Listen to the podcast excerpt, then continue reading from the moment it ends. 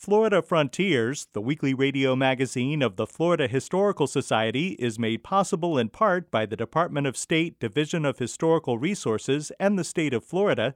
It's also made possible by the Jessie Ball DuPont Fund and by the historic Rossiter House Museum and Gardens in Gallie, celebrating pioneer history, the natural environment, and women's history.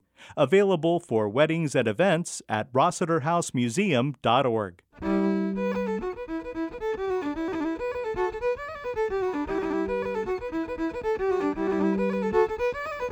This is Florida Frontiers, the weekly radio magazine of the Florida Historical Society, on the web at myfloridahistory.org. I'm Ben Brotemarkle, and coming up on the program, English composer Frederick Delius lived and worked in Florida in the mid 1880s. He was very inspired by the landscape. He was very inspired by the nature of the grove and of the river. We'll discuss late 19th century efforts to secure federal funding for Seminole reservations in Florida. Ernest Coe was fairly influential. I mean, he started lobbying Congress and state officials. We need to set aside this land, we need to set aside funding, and that became kind of his big mission. And we'll talk about efforts to preserve the historic Deauville Hotel in Miami.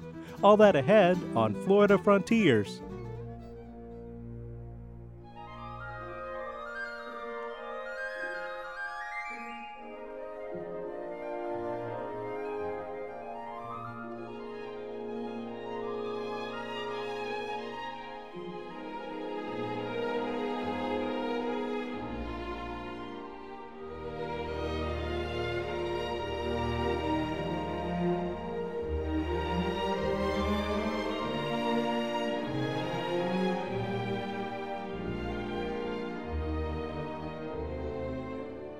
In his orchestral work, The Florida Suite, English composer Frederick Delius depicts 19th century life on the St. Johns River. Delius's father wanted him to be a businessman instead of a composer, so he sent his son to Florida to manage an orange grove near Jacksonville. Delius lived in a modest house in Solano Grove in the mid 1880s. Delius wasn't very successful at running the citrus grove on his property, but it was his time here that inspired him to write the Florida Suite. Kimberly Beasley is chair of the music department at Jacksonville University. He was very inspired by the landscape. He was very inspired by the nature of the grove and of the river. So a lot of his compositions reflect that image we have of the sunset through the trees on the St. John's, um, the birds in the trees, bird sounds, a lot of images of water um, in his music that you that you sense he's writing about water or on the water. William Shermer is music professor emeritus at Jacksonville University. He looked and he listened. He looked at the scenery. He listened to the workers, who were mostly Afro American, sing in the fields and also occasionally dance at night and just have fun. This shows up in the um, Florida Suite. Kimberly Beasley. One of his operas, Koanga, which we have the original score of in our archive here at Jacksonville University, was written with those storylines in mind and ins- inspired that work. Um, and a lot of his music are has rhythmic elements that gets at the traditions of that music. Jacksonville University has an archive of materials related to the life and work of composer Frederick Delius. Allison Crawford is the Delius Archive librarian. We have his compositions. Uh, we have Koanga, for instance, right in front of me. We have the uh, volumes of that. This is volume one. Behind me is another volume. We also have a bust of, uh, of him as well. We also have a number of his recordings in various formats. We also have letters and correspondence between him and uh, his wife, um, various other composers and friends. Um, we have biographies of him. Um, we also have uh, a thesis that has been done. Um, we have Delius Society journals. We also have the Delius Festival programs and posters of the festivals, also uh, pictures of the Delius house, and a variety of other materials as well.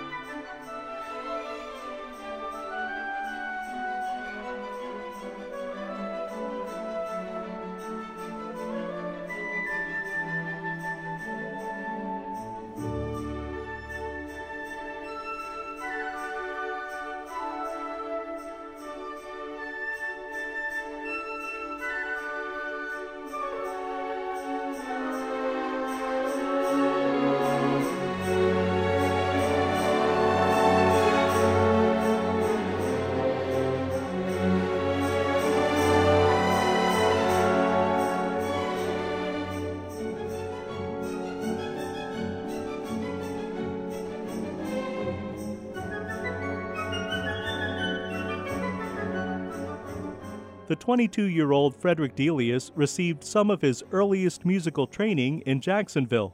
William Shermer. Thomas Ward was a church organist in Jacksonville, and evidently he was well grounded in music theory and, and composition. After leaving Florida in 1886, Delius continued studying music in Germany and France. He was influenced by composers including Richard Wagner, Claude Debussy, and his friend Edvard Grieg. Like Grieg, Delius continued to be inspired by folk music and nature. Kimberly Beasley and William Shermer. He was very good friends with Grieg. And the opera, my students and I worked on a one act opera last year of his life. We called it The Life of Frederick Delius in Songs and Scenes. And we used the Lionel Carley books of letters lots of letters between he and Grieg, and he would ask Grieg advice on his compositions. He would send him manuscripts and have him give him feedback. Um, he was particularly close to Grieg in that way. Percy Grainger was another influence, um, Wagner to an extent, but the Impressionists, he wasn't personally in contact with Impressionist composers, but his, his compositions during that time let us know that he was aware of, of those composers, Debussy, Fauré, Ravel? He has always been attracted by nature on hearing the first cuckoo in spring.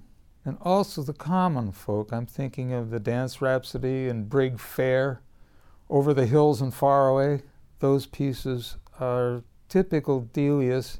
His compositions vary in style from his early to his late. He definitely is more romantic early, and then as the compositions progress into the 20th century, he com- becomes a little more impressionistic and even chromatic. But yes, those elements of Florida and his the writing that he did here in Florida never left, and you can you can see that throughout his work. The small four room house where Delius lived in the mid 1880s was originally located about 35 miles south of Jacksonville in Solano Grove. It sat abandoned for years but was rediscovered in 1939. The home was relocated to Jacksonville University in 1961 and moved to its current location on campus in the 1990s. A square piano that belonged to Delius is inside the home. Scott Watkins is professor of piano at Jacksonville University. Jacksonville University has tried its best to take care of it, um, and it's a, it's an old house, and it needs a lot of uh, tender loving care, and uh, uh, we're very proud of it. Actually, uh, we've had people from England come to visit it a number of times. Uh, it's a well-known destination for Delius researchers. Um, people are interested in early American um, music, composition, certainly people interested in Frederick Delius's early life. Um, but we've had a number of scholars come and take a look at it and walk around and take pictures, and every time they do that, it just always fills me with pride to know that people internationally are, are very interested in this house. We spoke with Kimberly Beasley, William Shermer, and Scott Watkins from the Department of Music at Jacksonville University, and librarian Allison Crawford from the Delius Archive. The Florida Suite by Frederick Delius remains his best known work.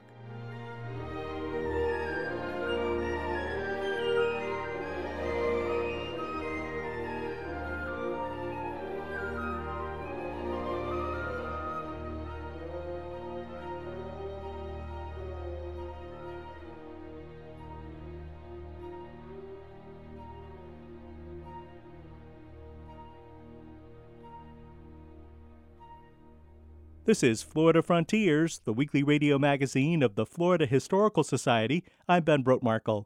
Visit us anytime on the web at myfloridahistory.org to find great books on Florida history and culture and subscribe to our journal, the Florida Historical Quarterly.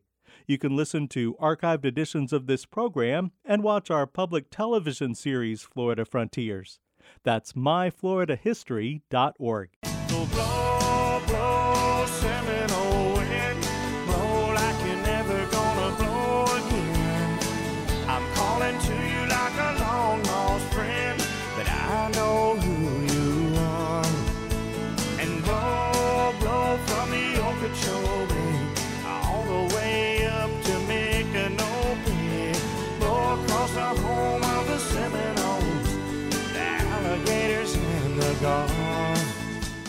Joining us now is Ben DiBiase, Director of Educational Resources for the Florida Historical Society and archivist at the Library of Florida History in Cocoa.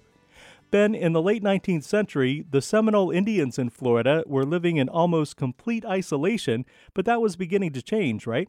Yeah, that's right. In fact, according to early census accounts, the total number of people identifying as Seminoles living in South Florida after the Civil War and up through the 1890s only numbered in, in the hundreds. So, probably less than 500 individuals were living in Florida at that time. And we have a few examples of some early anthropologists who had made observations, but most of the information we have is very scant. So the people who had survived the war's periods, so the first, second, and third Seminole War, which didn't end until 1858, and the forced immigration efforts that moved a lot of these individuals to what would become the state of Oklahoma, the folks that survived and, and, stayed behind found their way to the southernmost part of Florida, what we call today the Everglades, and essentially eked out a living there. And there was very little contact, save for a few instances of, of contact with traders who were living in places like Fort Lauderdale. The Stranahans, for example, operated a trading post there on, on the New River. And every once in a while, you would get a visit from a Seminole Indian.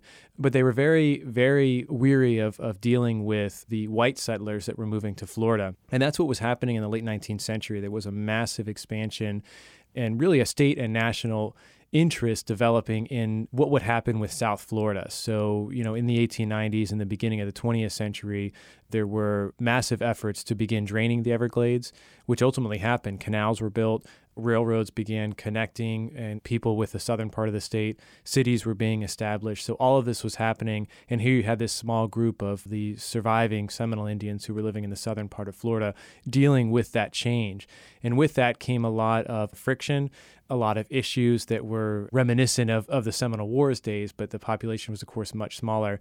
And there was no evidence of hostility, but we had to kind of figure out what to do. So the state of Florida had to figure out how to manage the interests of these two parties the development side and the side of ecological preservation, but also ethnographic preservation and preservation of the Seminole tribe. Ben, there were two men, both with the last name Coe, who were working to improve the situation for the Seminole of Florida during this time. Yeah, that's right. In fact, if you've ever visited the Everglades National Park from the east, you probably stopped by the Ernest F. Coe Visitor Center. So, who was Coe? Ernest Coe was actually originally from Connecticut, and he was a landscape architect and designed these elaborate gardens for these wealthy people living in Connecticut. But he and his wife, like a lot of other people, came to Florida on vacation and started exploring the, the southern part of the state, the wilds of Florida. And they became interested in this group of people known as the Seminoles. For a lot of people, they may have heard a little bit about the wars period, but it was all kind of wrapped up in the broader Indian wars that were happening in America at that time. Most people knew very little about the actual lives of the Seminoles, the history of the Seminoles. So Ernest came here, became interested not only in the Seminoles, but also in the biodiversity of South Florida. And his main mission was the creation of an expansive park, what would become a national park.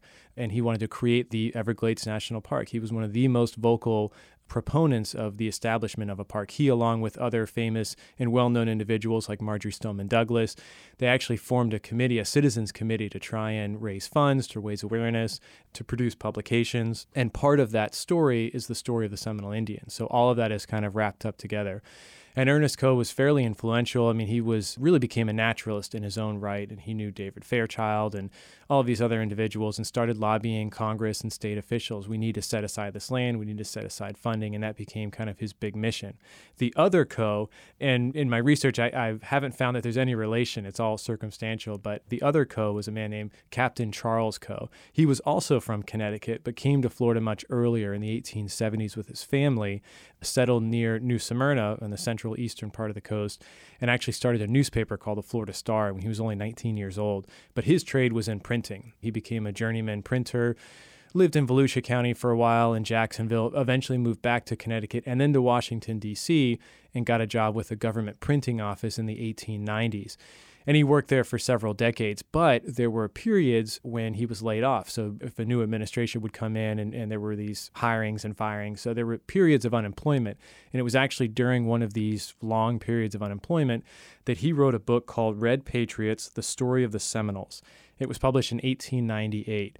And this is very interesting because it, at the time it wasn't very commercially successful, but he's one of the first individuals kind of lobbying for the land rights and legal rights for the Seminole Indians in the 1890s. So there's no evidence that Charles Coe, Captain Coe, had any contact with the Seminoles when he was in Florida. Like I said, he was living in D.C. at this point, but he put together which at the time this would be considered a, a fairly well researched, at least secondary sources, well researched history of the Seminoles. Focuses a lot on the wars period, but pulls from any kind of contemporary sources to figure out and determine and to educate people on the existence of these people, these indigenous folks who were living in South Florida and lobbying for their rights. What he really wanted more than anything was the establishment of legal landowning status. He wanted them to have reservations in the state of Florida. And most of those reservations he wanted to be on the best land. The problem was he's running up against developers, and there's a lot of money at stake. And there are state officials who are pushing for commercial development, agricultural development along the arable lands, you know, the, the, the, best lands in South Florida. And his efforts are fairly successful, and, and Ernest Coe as well. You know, in 1947, the Everglades National Park is established, although Ernest Coe felt like it was a defeat because he wanted the entire peninsula protected. And eventually, the state and federal government agreed on a much smaller portion of that. So, their efforts, they fought for several, several decades. But all of these storylines kind of come together the Everglades, the Seminoles, into the 20th century when they essentially all come to head and they're all competing with development. The Seminole tribe is very successful today, of course, as owners of the Hard Rock franchise. It sounds like the efforts of Mr. Coe and Captain Coe helped contribute to that success. Yeah, absolutely. I think both of the Coes and many, many others, Minnie Moore Willson, who produced a book called The Seminoles of Florida in 1896, which is closer to kind of an anthropological ethnographic study and description of the Seminoles. Now, she and her husband had actually spent time with the Seminoles, but you're starting to see late 19th, early 20th century the more and more pieces written about the Seminoles, but also in favor of the federal and state government doing something to help protect their legal status, provide for land, and also provide for some sort of livelihood. Because, from the viewpoint at least of a lot of these individuals, they were looking at the Seminoles in, in kind of a paternalistic way and thinking, we have to help these people. We have to help these people, you know. So they were sort of good intention, but looking at it now, uh, it came from kind of a controversial standpoint. But ultimately, you're right. The, the Seminole tribe of Florida today is one of the most successful commercial operations and most successful commercial indigenous groups in the world. And that didn't happen overnight. The efforts of these people did help to secure federal and state funding, helped to secure the establishment of reservations throughout Florida, non contiguous reservations for the Seminole tribe. But you also had an internal split. And that's where we have the establishment of what would become the Miccosukee tribe of Indians of Florida. Now, they are more of a culturally conservative group, whereas the Seminole tribe of Florida, as incorporated in the 1950s, took advantage of some of the reservation efforts and, and, began working directly with the federal government early on in different ways. So there is this big split. And then within each tribe, you also have separate clans. So it all gets kind of very complex. But in the 1970s, the Seminole tribe of Florida started experimenting with what became known as tribal gaming, the gambling on reservations. That started here in Florida and has now become a staple of a lot of native tribes throughout the country and has become a big part of the economic self sufficiency of tribes throughout the U.S., uh, particularly in Florida. Great. Well, thanks, Ben. Sure. Thank you. Ben DiBiase is Director of Educational Resources for the Florida Historical Society and archivist at the Library of Florida History in Cocoa. To find out more about Ernest F. Coe and Charles H. Coe, check out our web extras at myfloridahistory.org.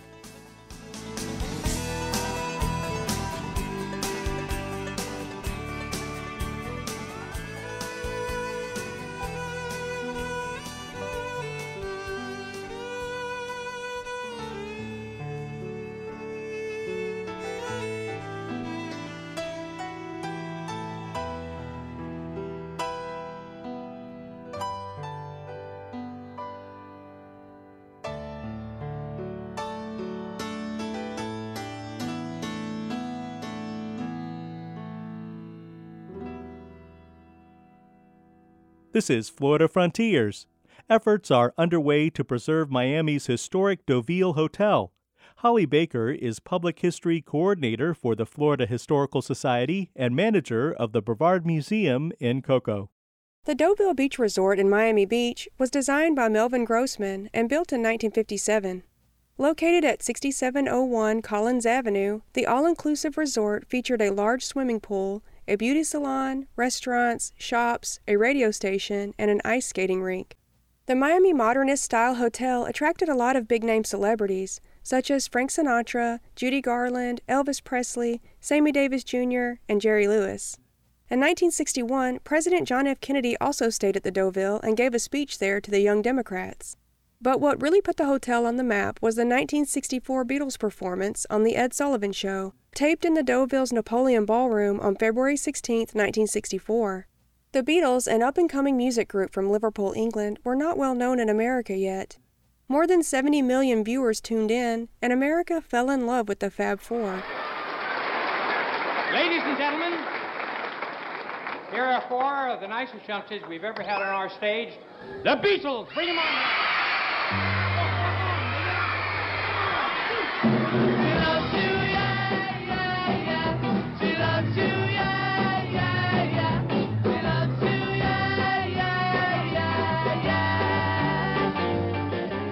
The historic Deauville brought Beatlemania to Miami Beach and helped to launch the Beatles' career.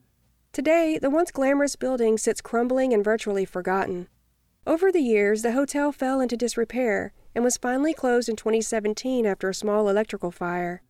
Florida native Gary McKechnie is a writer, speaker, and a lifelong Beatles fan. He's on a mission to save the Deauville. My grandmother lived in Miami Beach, so I would go down there. And when I started getting into the Beatles way back almost 50 years ago now, when I was old enough to find out where the hotel was, it's like, oh, the Beatles walked through those doors and the Beatles played in that room. It was it was just fascinating for me that this place existed. I mean, and of all the hotels in Miami, Miami Beach, and there's some wonderful ones. I used to, uh, I'm a travel writer, so I have written about Miami for decades. That's the one that they chose. If you're not a Beatles fan, you might not appreciate its importance. But if you are a Beatles fan, then it's like this has something that none of these other hotels in Miami have. This is something that you can't replicate. There will never be another group like the Beatles.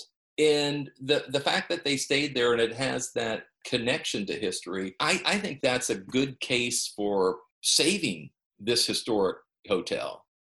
Bob Kealing is an Emmy Award winning journalist and author. He's currently writing a book about the Beatles and their time in Florida in 1964. Like Gary McKechnie, Bob Kealing is passionate about saving the Deauville. It's an incredibly historic place. JFK was there as sitting president, Judy Garland, the Supremes. I mean, just all of these great acts, Sinatra. And then you bring in the Beatles live on Ed Sullivan before 70 million people. And, and as a historic preservationist who's been lucky to co-found three historic landmarks already here in Florida, mostly kind of in this pop culture vein, I, am just incredulous to see the, the state of disrepair that it's in. To their credit, the city of Miami Beach is trying to do something about it and not let it waste away. But right now, it's basically a high end flop house for transients. And the place is falling apart by attrition bit by bit. And we just can't allow that to happen. This should have been declared an historic landmark years ago. And you know, from my perspective as a historic preservationist, we got to do all we can to save it. That's part of this mission of, of writing the book would be drawing attention to this incredibly historic place. The Deauville once symbolized the glamour and excitement of Miami. With a little help, the hotel could be brought back to life again. Bob Kealing. You know, that stage is still there where the Beatles were on Sullivan. It's still there. It's still in the ballroom of the hotel that's falling apart day by day. I really hope that something can be done about the Deauville Hotel. The notion of knocking it down and you know putting up some sign or something to me is a lousy idea.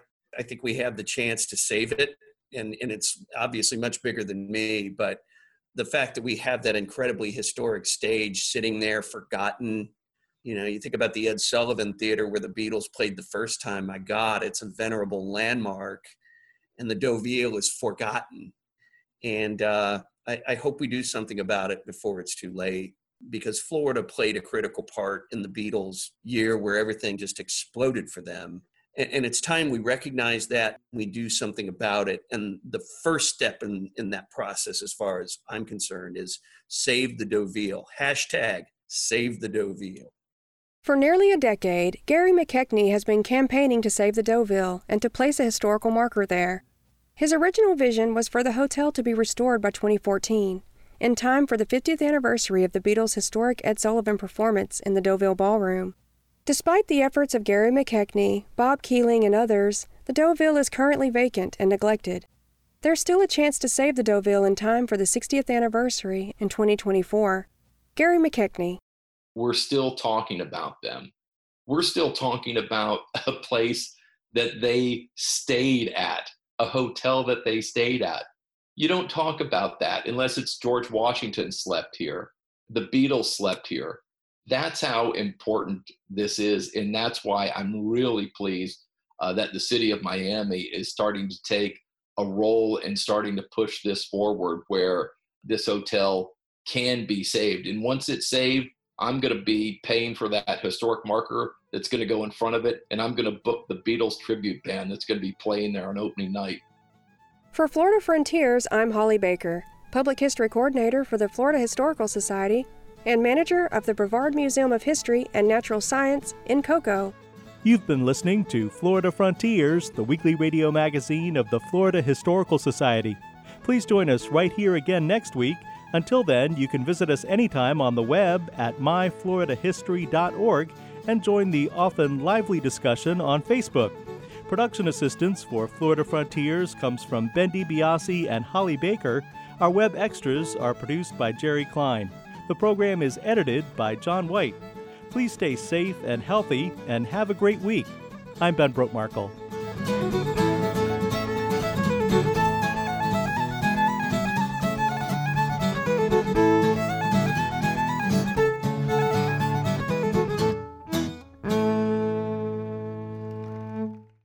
Florida Frontiers, the weekly radio magazine of the Florida Historical Society, is made possible in part by the Department of State Division of Historical Resources and the state of Florida. It's also made possible by the Jessie Ball DuPont Fund and by the historic Rossiter House Museum and Gardens in Gallie, celebrating pioneer history, the natural environment, and women's history. Available for weddings and events at rossiterhousemuseum.org.